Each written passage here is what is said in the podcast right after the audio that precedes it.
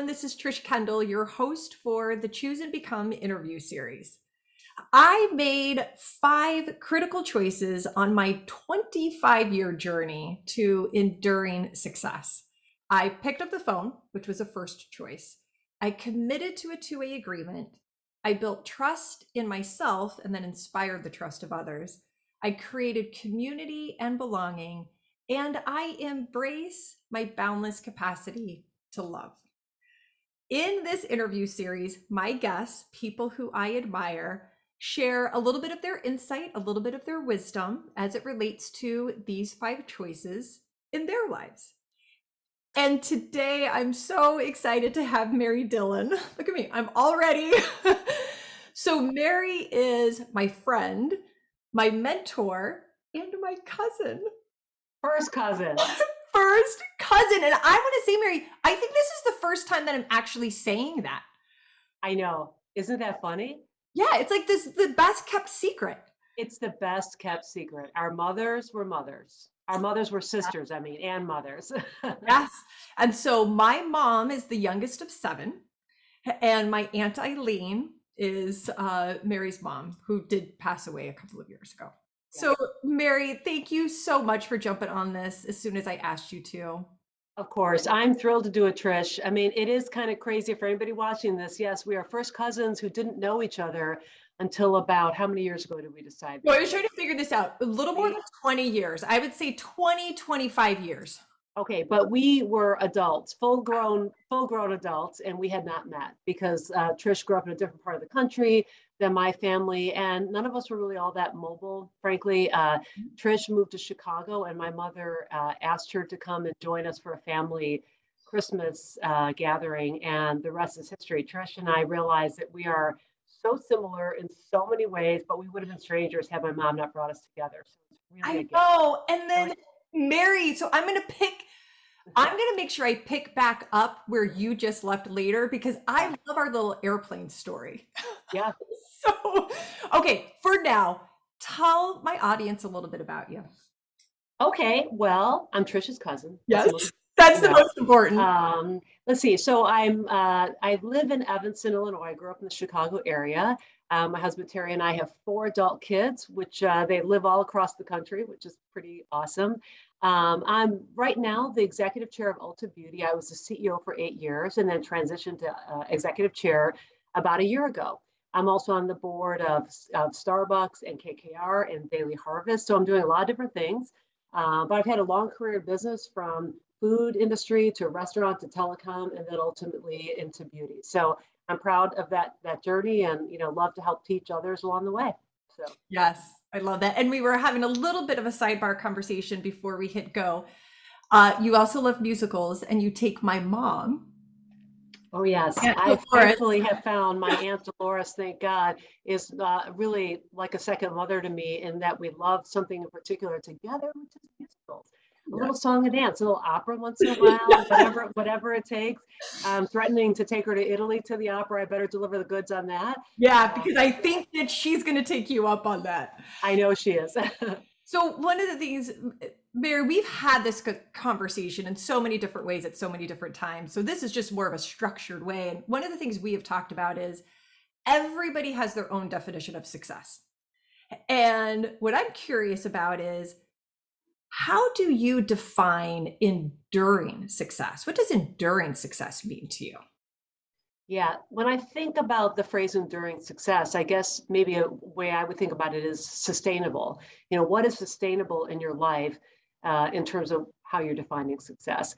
And you know, I just spoke to a group of business school students a couple of days ago about, about when you have to have courage in business and make decisions that are tough and unpopular. And, you know, we talked a lot about that. And one of the things I realized in talking about that is that, to me, to be successful for me, I've been able to, I feel like I've had to balance like what I want to do in business with how I want to be as a, as a human outside of business, right? Bring those together and be successful as a business people, person that is an authentic, you know, authentically themselves.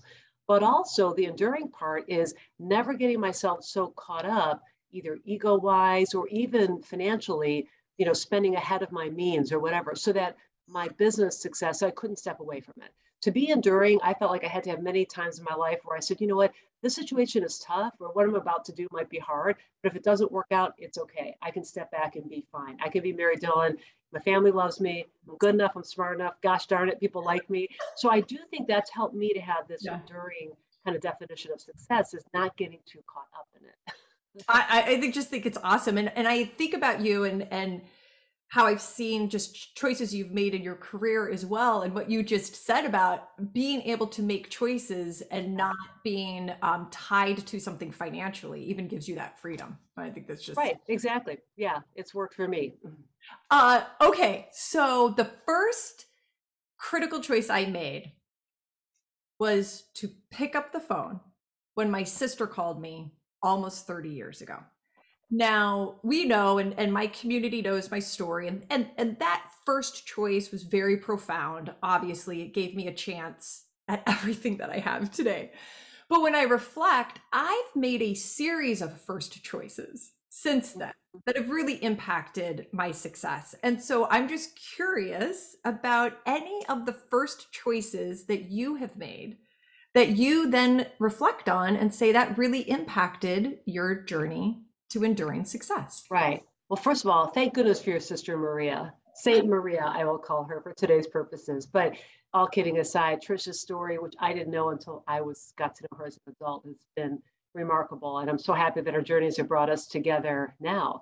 And, you know, I think it's so important to be able to show what's possible, right? What's possible for, for, for many of us who come from various sorts of challenges in our background. Um, For me, probably, again, this this uh, interview has made me think a lot and reflect a lot about things that maybe I wouldn't normally be thinking about. So first choice for me, I would say, was at some point when I was pretty young, I don't know if it was high school or it was college, I don't really know, but I realized that I had in me the drive to be, to have a better life than what I came from. And not that it was a bad life, but it was challenging in some ways, you know, being a first generation college graduate, you know, been working and supporting myself for any extra spending money, I guess I'd say, since I was like fifteen. And, you know, feeling like there was probably more out there than my parents were able to give me. And I think at some point, but I had no role models. I didn't know anybody in business. I didn't know any C E Os. It wasn't like I knew any of that. But I think a first choice I made, I guess I would define, I, I would say, is embracing my ambition. Now, ambition is not a word I would have used back then. In fact, ambition is a word I want to reclaim for women as a positive word, because so often it's used as a weapon against women. And, and it's been used against me that way early in my career, once or twice, somebody saying something about, gosh, you're so ambitious. And they said it in a really negative way and it hurt. But now that I'm older, I realize, no, actually, when people are ambitious, that's great. And if they can, if they can embrace that about themselves and make a choice, to your, your point about how to drive and fuel that ambition for good, hopefully, that's important. Um, so that was probably the first big choice, but it wasn't a conscious choice that I, I didn't realize I was much older that I was making that choice. And I'd say it kind of relates to the second big time in my life where I chose to embrace that, which is, as Trish knows, my husband, Terry, and I, also Saint Terry. Yes, I was going to say Saint Maria, yeah, Saint Terry. Saint Maria, Saint Terry, just yeah. afraid of them all now.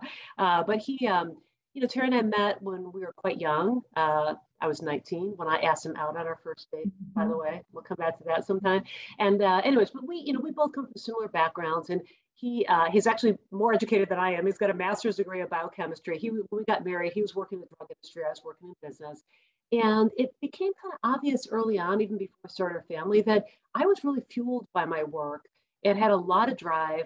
And he liked what he did and was good at it, but it didn't fuel him in the way that it fueled me. So the second big choice that we made, frankly, was to embrace our difference in that way and have him, he decided, we had decided that he would stay home after our second child, Maggie, was born. So we made that decision when I was pregnant with my second child, and we thought we would try it for a year. Well, as you know, it went pretty well for us. We had two more kids after that, Maureen and Fiona, and Terry stayed home from that point forward. So we made a choice to embrace my career and to embrace what he wanted to do as well, which is, frankly, to retire and be a fantastic mm. father to our kids. I mean, my daughters have, and my son all have so many things in their lives that are so special and unique because of that arrangement.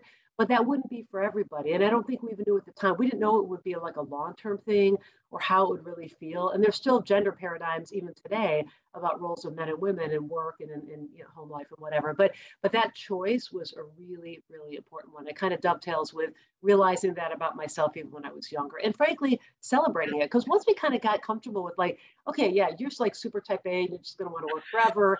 And I actually really yes. like being home with the kids. Like once we embrace that, it just, everything worked great. Completely. And you have yeah. this incredible family, incredible. I, proud of them. I love just being in the same room, whether it's you and Maura or Maggie or Fiona or Jack or Terry, or especially when, you know, Aunt Dolores is there, the, the energy of that and what you've created is palpable. It's nice of you to say that. I'm proud. The second choice I made was to commit to a two-way agreement. And now for me, when I think about a two-way agreement, and this was a two-way agreement between me and my sister way back when, when I think about a two-way agreement, I think about the construct of two people or two entities coming together to give and to receive with a like-minded objective of bringing each other up. You know, like this is, we're in this together. There's boundaries and we're in this together. When I did commit to that agreement for the first time, for me, that commitment fueled my transformation from I have to do these things to I want to do these things. And that really directed a lot of my choices then moving forward.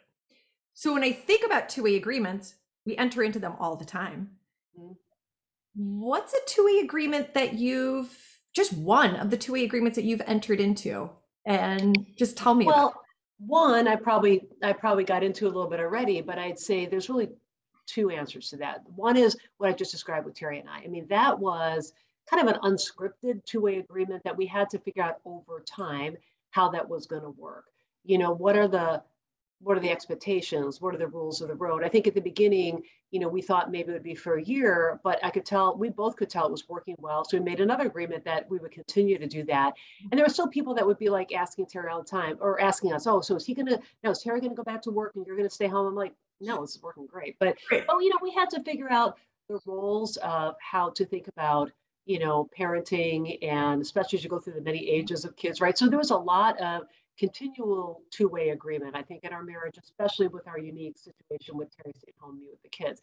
The other two-way agreement, okay, this might not be a fair answer, but I'm going to yeah. say it anyway. Give it to is me. With my, is with myself, is the two, the two, the two selves of myself. Because, you know, there is, um, when you get caught up in a career that, you know, again, the flip side of ambition and drive could be that that becomes your sole focus, and I'm competitive. So it can be pretty easy to get into a world where you're focused only on how fast can I progress, or how far can I make it? Or do I look, you know, am I the person that looks like they're going to be whatever?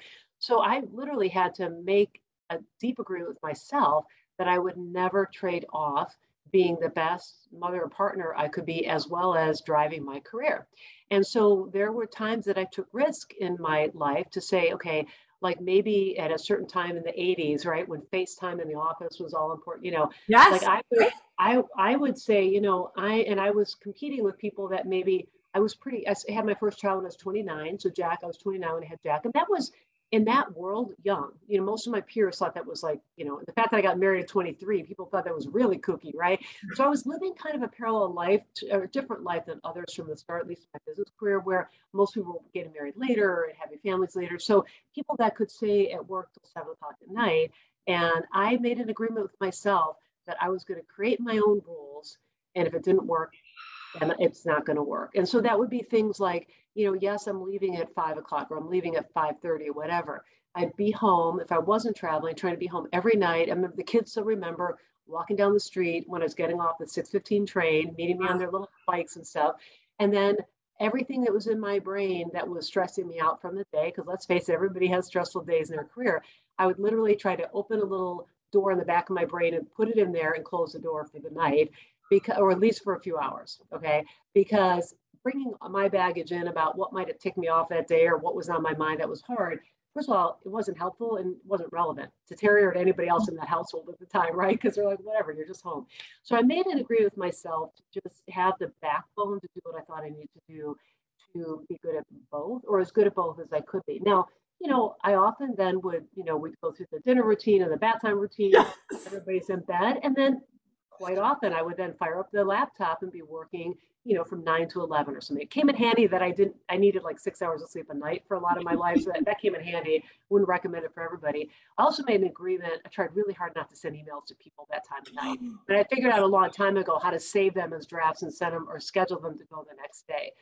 So the other part of that agreement was to not impose on other people just because this works for me. And I've really tried, you know, throughout my career for anybody working for me to try to meet them wherever they are. And in fact, I'd say post, you know, COVID, I mean, listen, I've been doing, I was job sharing, I was telecommuting, I was working part-time. I've done so many things thirty years ago that now are relevant again. And I think that's the way to get the best out of everybody is if somebody's productive and they're delivering the goods, but let them flex their lives to meet their needs. But that was something I had to agree with myself to do and keep oh my myself. Gosh. I, I mean, it is, I mean, and the agreement with yourself, with myself, I mean, I feel like that's the agreement that I let fall. Yeah. Yeah. Well, and you awesome. know, and when I would travel, like, you know, especially at McDonald's, I'd be traveling, yeah. you know, world cities around the world, but I would never stay an extra day. I mean, I would love to stay a couple of days in Paris. Right? I'd like to run. So the best way for me to see a city when I was traveling is get up in the morning and run and see like wonderful cities, mm-hmm. but just get home. And, and Trish, you'll, you'll appreciate this because so often people ask women executives questions that they don't ask men ever, hardly yeah. ever, about like what was, you know, what's like being working on, and did you feel guilty, and questions that, you know, are put on women. But at one point I asked one of my daughters, Maggie, when she was, you know, in her early twenties and very wise. And I just, hey, let me ask you a few questions about what it was like for you. And she's like, what do you mean? I go, well, growing up and, you know, I, your mom was working, your dad was home. She's like, okay. I was, you know, I was traveling a lot, sometimes even mm-hmm. on a Sunday night. She's like, wait, stop. Hold the presses. Why are you asking me these things? Because it seems like you're here all the time. Like, why, why is this question in your head? I was like, well, that's a gift. And I look back and that was a two-way agreement I made to myself. I didn't know that it would possibly end up with my kids feeling like this is normal, what, you know, nothing to look at here. This is great. But I'm glad I did. I'm glad I made that agreement because it was me yeah. having to work a lot to make that work. Yeah. And you fueled that agreement. You yeah. did it. I tried the best I could. Yeah. I remember you telling me that story about Maggie because I didn't try, I've never traveled internationally, but you know, you know, through my, yeah. career, I was on the pre, you know, pre-COVID, I was on the road all the time. Remember I used to go to San Diego all the time, Boston to yeah. San Diego. I was like, oh, my kids are the, I was going to think I'm gone. I'm never there on picture day. Joe's always sending me a picture of picture day. And you told me that story, and I've kept that in my mind because I do believe that Lily and Sam will remember how. Well, and now that they're getting older, now they're getting older, you can see how yeah. they're proud of what you've done and what you do, and this is just kind of normal for them. But I think, unfortunately, it's a it's a tape that gets played mm. about women and motherhood and working that we have to just kind of push aside, I think. The third choice I made was to build trust. And now for me, this was a big deal, a big deal. And I learned that I had to build trust in myself before I could inspire the trust of others. Has there ever been a time where you didn't trust yourself? Yeah, I don't know exactly how to answer that one. I'll be honest. I'm not sure. I mean, there's always things that I feel like I could be better, doing better. But probably the maybe the most relevant answer I can give to that would be, this goes way back to when I first started my career. Maybe it was trust, belief in myself, you know, belief that I could actually be successful. So when I started, you know, everything I've done, I feel like I've been not exactly on the spec that was written for a given job or a given, you know, step. And so I had to build trust in myself that I could accomplish things and I could get them done, even if it didn't seem like it was going to work. So when I started at Quaker Oats in nineteen eighty-four, I was hired there out of undergraduate school. And I didn't know until a few months into it that I was the first person they ever hired into this marketing training program, the first one who hadn't gone to an Ivy League undergraduate school. Okay. So Quaker did is Quaker is a wonderful training ground for marketing and consumer packaged goods. They would hire based in Chicago. So it was like a, I was, went to University of Illinois at Chicago. I somehow got my resume to somebody who was willing to look at it and give me a shot. it because of my academics and my leadership and the fact that I paid one hundred percent to put myself through college. I think that was, I didn't realize how noteworthy that was. Anyways, so they were hiring, say, thirty people a year in marketing, twenty-five out of top business schools starting as marketing assistants, and five or so out of undergraduate school starting as marketing associates, we were called. And we went through like a longer training period. Anyways, I was hiring the marketing associate program.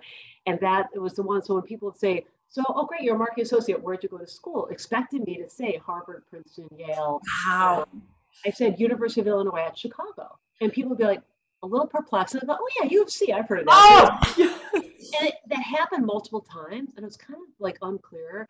And then I looked around and I realized that like on the brand I was on, you know, the assistant brand manager had a Harvard M B A and the other assistant brand manager had a Kellogg M B A. And this person went to Brown, this person went to Princeton. So nothing against any of those great schools. Frankly, when I was starting, when I put my applied to a college, I didn't even know the schools existed, right? We were completely self-funded, self-directed because my parents didn't go to college, right? And they didn't know. So anyways, but once I realized that, I was like, holy cow, they made a mistake. This is never going to work. I'm never going to be successful.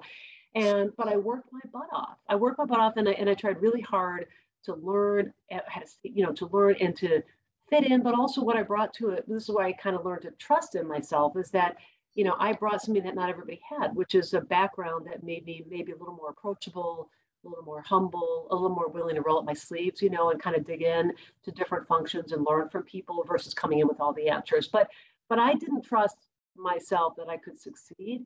I had to, I, and I'm really, it was a pivotal thing. And then, but that experience helped me in others because there's many situations still that I'm in where it's like, do I trust that I'm going to be able to say the right thing in this meeting or right. fit in here, you know? So it's an ongoing thing. It's an ongoing build. It's an ongoing yeah. build. Yeah. And, I, and I, and I, and you know, when you were just getting in there and doing the work and, and building that trust, I'm a huge believer in do the little things, do the little things great. Like people ask me, how did you, I, I don't, I have no idea. I did the little things. And then one day yeah. something great happened. And I think about that with you, you know, just. Yeah. Like, I mean, I kind of used my intuition to figure out that like, if I could do things that help me stand out, like take initiative or ask questions about things that maybe people were afraid to ask, you know, things like that, that actually do are small things that help others around you or above say, oh, this is somebody who's really engaged. They're thinking maybe a level ahead of where they are, um, you know, but anyways, so I did have to learn how to trust myself that I could succeed. So now I want to ask another, a different question around trust is how do people inspire your trust? Hmm, that's a great question. Um, well, you know, I'd say a couple things. One is just authenticity and showing up and being the same person every time is helpful. um, secondly, being constructive and collaborative instead of destructive or finger pointing. You know, I don't trust when I'm in an environment and people are bad mouthing somebody else. And I think they think maybe that's going to, I'm going to find that interesting or helpful. I know right away not to trust the person because if they're bad mouthing so-and-so, then they're probably bad mouthing me or everybody else. So I really, to me, I think it's just not that everything has to be perfect or everybody has to be nice, but I think when to build trust for me is just authenticity, coming at things from the perspective of being constructive and positive, even in tough situations, um, and collaborative. And those are those are the kinds of people that I find I trust very rapidly. That's great. Yeah. All right, the fourth choice, and this is where I'm going to circle us back to, yeah. to my Aunt Eileen too. But so the fourth choice I made was to create community, and and I will do a little bit here of getting people up to speed here with what you said at the beginning. It, when I when I grew up, we moved around. I mean, I went to twelve different schools before I ever graduated high school. So I didn't know what community was. I didn't know what community was. I didn't know what belonging was. And in my thirties, I had created more professional success. You and I have talked about this for me than I could have ever have imagined. But then I looked around and I realized that I was friendly with everyone, but I was friends with no one. And so I intentionally took the steps to create my own community and create my own belonging. Um, your mom was a big part of that when she invited me to come in to this family I didn't know. And she invited me to to be a part of this community, and I accept that invitation. Mm-hmm. And so she created this sense of community and belonging for me with family that I didn't even know existed. Yeah. I, I mean, that is, okay, so let me put that aside for a second. I want to dive in a little bit with you on, has there been a time where you didn't feel like you belonged? Now, you already gave one example, so that just right, the Quaker right. example, fresh out of school, that is like, to me, that sense of, do I belong and how do I belong? And I don't really belong here. Is there another time, any other times that you have felt like you haven't belonged? And then how have you created that belonging? Yeah, I mean, I, I do think that um, professionally and personally, there's examples, you know, professionally, and this is something I've helped other people learn, which is that sometimes when you move from one company or industry to another, there's a lot of great things about being able to apply what you've learned and bring and break paradigms and do things differently. Um, but you don't always know what you're stepping into. And coming in from the outside, coming into a company from another company, especially at a fairly senior level, especially as a woman, you can you can all of a sudden realize that people are like asking questions like, why are you here? And putting up barriers to your success. And that happened, I mean, I'll be frank, McDonald's is a great company, so I don't mean to like criticize it, but when I went from PepsiCo to McDonald's back in two thousand five, I went in at a very senior level, and I didn't realize till I got there that that was kind of rare, especially a woman coming in at the exact executive vice president level, especially from a totally different industry and company. And it was, it, I, I didn't realize, frankly, I had a target on my back. And, and, and there's people who often want the job that you're going in for. So this is what I try to counsel when people are thinking about moving jobs. It's like, okay, just know when you do this, like A, you might, what they're saying is going to be your career path may or may not. Um, there's going to be at least one or two other people there who thought they should have had the job that you just got, and you're coming in from the outside. It doesn't mean you won't be successful, but don't be naive about it. So I think for me, I had to, it, it kind of hurt when I realized that I was being judged and I didn't think I was going to be successful in the first year. And I didn't, I didn't see that coming. You know, everything I'd done in my career to that point, I'd earned through merit, and it wasn't like anybody gave me anything. Quaker and PepsiCo both were very gender diverse companies years ago. So I never felt like I was chosen because I was a woman or anything like that. Come into a new environment and, you know, I just didn't really feel like I belonged. And I wondered if I had made a mistake. But then I also, because back to choice one, you know, embrace my drive. I'm also competitive. And I'm like, I am not going to fail. I'm going to figure out what does it take. So I was a C M O there for five years, a global chief marketing officer. That's a long time. And I was really proud about one, one big accomplishment in particular, which is from day one, I knew that if we, we had an opportunity and frankly, I think a mandate to improve the healthfulness of the products that were sold to kids, particularly the Happy Meal. So how we marketed and the nutrition, right? So, but it took a lot to even get any momentum towards developing and testing that theory. And ultimately, ultimately it was launched globally. So globally now, you know, the healthfulness Happy Meal is quite different than it was several years ago. I'm proud of that. But I had to go back and learn a whole different way to belong, a whole different way to sell a story, to, to, to bring people along and to, and to earn trust. So it was kind of a painful lesson. It was really worth it though, because now I feel like it gives me different ways to think about environments, or like I said, help people as they're thinking about, you know, risks they might take in their career. You have to have a pretty tough inner inner self if you end up in a place where you're going to feel like you don't belong for a while, you know. The second place is that, you know, we we kind of talked a little bit about this, but the the working mom thing, you know, I mean, so many young parents I know, and it's not just men and women, but there's still gender paradigms. And it's like, you know, many of the communities we live in, we may not, we may be in the minority by being this, you know, a working, a professional mom. Not always, depends on where you live, right? But I did feel sometimes like, you know, at the kids' school, like I was an outlier, and you know, I just didn't feel I wasn't part of like the social community, and neither was Terry because he just is, he didn't want to. Because like, he's like, I don't. It just wasn't his thing. He was happy doing his own thing. Yeah. So I felt at times like we didn't really belong at times in the community as much as I would have wished, because I felt like people looked at me like, oh, there's the working mom, and and I don't know. Sometimes I almost felt like I learned. What I learned is that sometimes moms who stay home are feeling like moms who work are judging them. And when I realized that, I was like, wow, that's interesting because my husband stays home full time. full stop. I'm not, I love that. I embrace that. Like, I mean, if you have the ability and the desire to have a parent at home, it's a, like any model that works for a family is my kind of model, right? So both working, you know, one person working, one not. I mean, the hardest thing would be is to be a single parent, right? So I looked at it like any model works, but I kind of realized that there's some paradigms. So I had to, what I did is I found the other moms who got me, you know, and there were definitely, you know, a few that really would, um, you know, they loved what I did. And they would say, hey, okay, so it's, you know, parent-teacher conference day.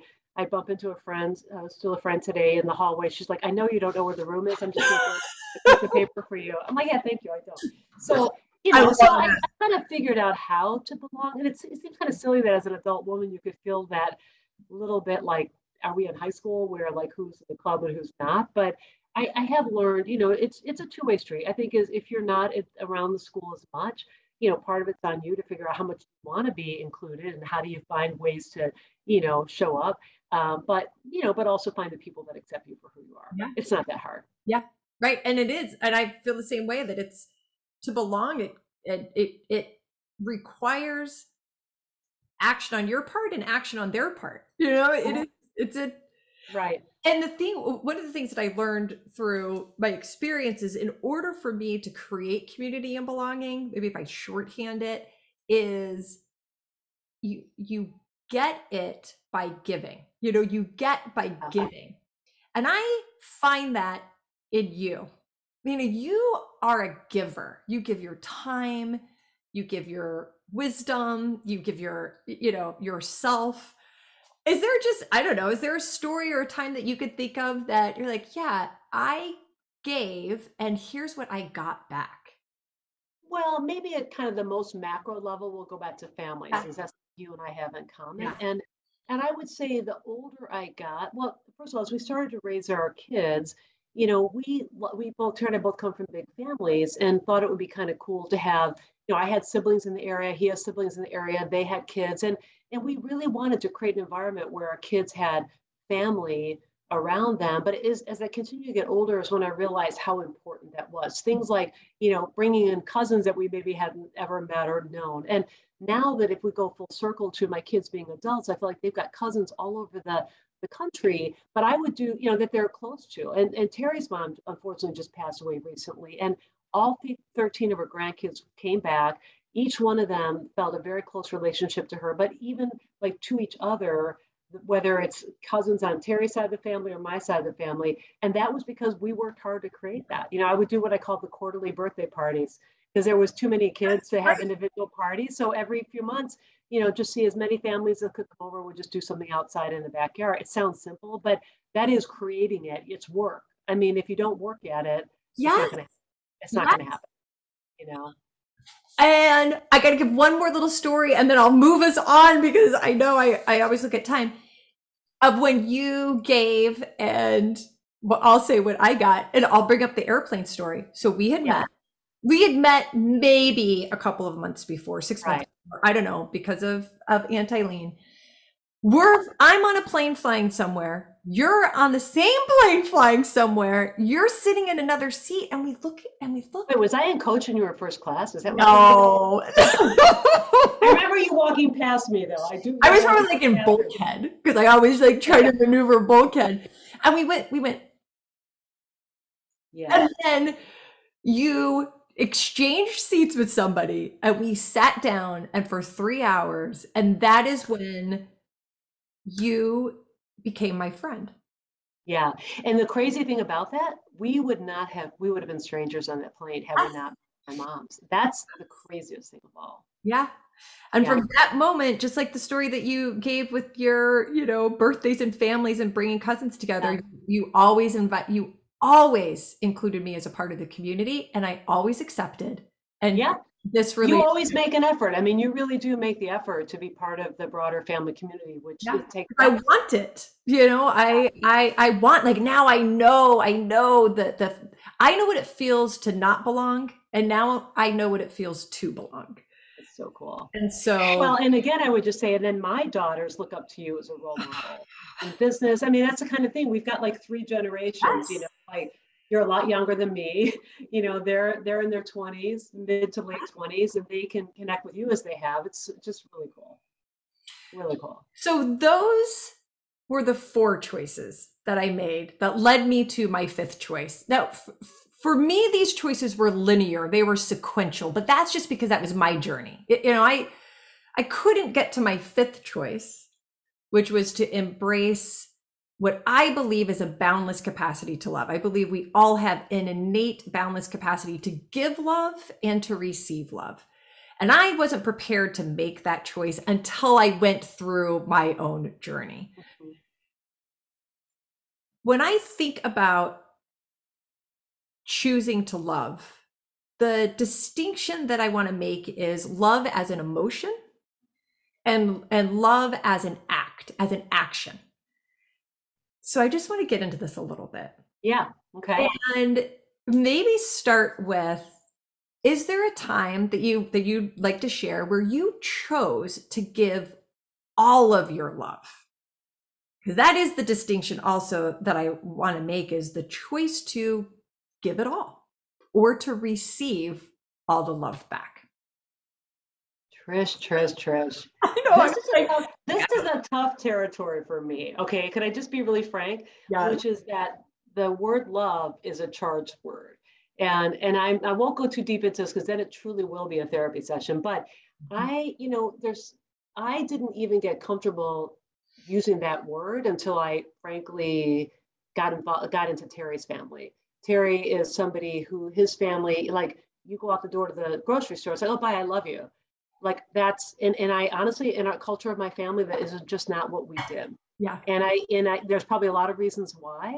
And so when I think about it, like in the business context, too, it's just like, it makes me uncomfortable to use that word. So I'm embarrassed to say that because it's just funny. Because like anybody who knows me has watched this be like, yeah, she doesn't talk about love. You're like, You're like, and I also, and I'll be honest with you, I'm also like not a great physical like hugger. Like I'm my own family, that's different. But like in the business world, it's funny, but people know I'm just a little awkward about that. And so I'm sensitive to these things because it's like, it's funny that I'm uncomfortable with the words and the actions. And yet, when I think about certainly in the broader family, I mean, there's nothing more important to me than my siblings, their kids, my kids, you know, all the extended family on both sides. I mean, that's where I've had my entire social life as an adult has really been more with family and giving them as much as I can, you know, in any way that I can. Uh, in the business world, what I would say is that probably the way that it plays out is maybe through more the lens of just deep respect uh, for everybody and, and treating people with honest respect. And you could then maybe make a map of that towards love, which I wouldn't necessarily do. But mm-hmm. I think what I learned in my life is that, you know, I've had every job from waitressing, you know, bank teller, Costco drug clerk, cleaning apartments, and I've done it all.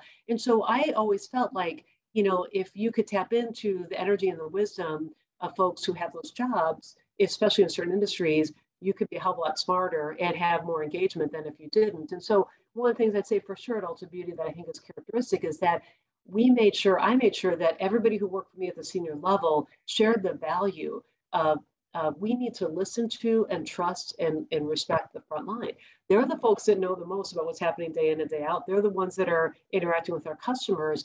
And if we simply listen instead of shut down, if we simply, you know, trust and admire and respect instead of treat like, you know, just employees, then what what's possible, right? And I think for us, that really became a fuel for, you know, us getting better at everything we did every day, including engagement. So the engagement scores that we have at Ulta are among the very top of retail companies. So, you know, one could say that's a love. I don't know if I'd use that word. In the I do. Right. You could, but I would say it's about just respecting people as humans and treating them with respect and authenticity, you know? Yeah.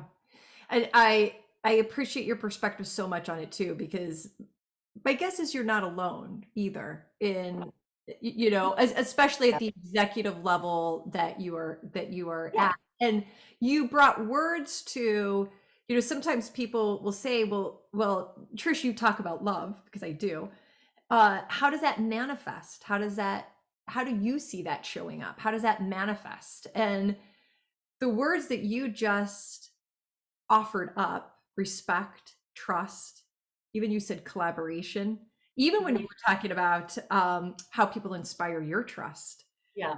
You know, I think about those things all in the spirit of how we show up as a human with another human, with the intent of elevating that other person up, mm-hmm. and with the intent of giving, and I'll use the word, you know, giving love, and it manifests all around us in, in a whole bunch of of different. Right. Well, in, in the in the in the lifting people up is a really interesting way to put it too, Trish, is that there's small ways every day that you can do that. And, and the more power, you have a lot of power to help people feel lifted up or pushed down all yeah. the time. And so, you know, whether it's, you know, if say we're doing like a Q and A session with our general managers from the store, when I first started, you know, we had a session and people started asking questions. And most of the executives at that time were more in that classic mode of, I'm at the top of the organization. My job is to tell people I have all the answers, you know? So if somebody asks a question, here's the answer, or no, that won't work, or here's why it doesn't work. And what we did is flip it around and just simply say, sometimes, not always, but like, tell me why you're asking, or what do you think? Because what I found is that anytime somebody in a group is asking a question, they already have an answer. They already have a point of view. They're not just asking a question. So you can answer it, sure, but you could also learn something and make them feel more engaged by just simply saying, well, tell me more about why you're asking, or what do you think we should do? Not to put people on the spot, um, but I found that that's a way to have people have voice and agency in a, in a place that, you know, they maybe wouldn't have otherwise, or certainly when you're in a, a meeting or a boardroom, and if a colleague, um, you know, voices a point of view, and you could tell they're maybe a little timid, or maybe they're the only other woman in the group, or some, you know, uh, you can reinforce that by saying, hey, just like Trish said, you know, let me build on that. That's a really good idea, Trish. And, you know, versus what happens sometimes is you might make a point, it doesn't get heard, and somebody else makes a point and it gets heard, right? So there's ways that we can use our power to help people feel heard and respected all the time, yeah. or the opposite, you know, or the opposite. And, and I'm just going to keep powering through this and I'll stop. The opposite yeah. is a choice to withhold giving and receiving love. And we're just using my vernacular, yeah. you know? And so if we, you know, there are so many reasons why people, me included, everybody, why choices are made to withhold or to, to not give our all in that way, you know, and, and what, what I propose to everybody that I'm thinking about and talking to, and you, who I, who I do love, so put it at that, is what if, what if each of us each day chose to show up with the spirit of, I say, give love and receive love. You say respect, trust, and honor. Yeah. If we just chose each day and every interaction with the person next to us to come from that place, what would that mean? Well, that's a very powerful thought. And I was just thinking, as you said this, I think it was kind of in my forties or so, sometime kind of middle of my career, where it hit me that, like, I don't need to compete with other people, particularly with other women. Like, actually, if I can, if there's other, you know, if I can be complimentary, legitimately so, of other people and lift them up, it's good for all of us. You know what I mean? And I started to feel this, because I wasn't always getting that. I was in situations maybe where there weren't that many women, and then it became a competition. I was like, well, it doesn't have to be that. I don't really care. You know what I mean? And so when, once I, you know, I kind of saw how much you can lift people up by just including or respecting, or, or, you know, calling them out publicly in, in a positive way. And I guess the last thing I'd say on this is that one of the things I'm most proud about Ulta Beauty is that we've had great results, great results, but also have a great culture, and a culture that is one of listening and respect. And I think that's a good case. I mean, it's possible. They don't have, I mean, it wasn't like, it's not like every day is perfect, or every day is easy, yeah. everybody gets along all the time, everything's perfect. Right. But if you can generally lead and, and get results that are great, but also lead through the lens of humanity and people feeling good about where they are every day, to your point, what's possible? Because the alternative is, you know, your work is pretty much where you spend your time. And if you feel yeah. like crap every day you go in, you not trust, you know, you feel not trusted or seen or insecure, that's not healthy.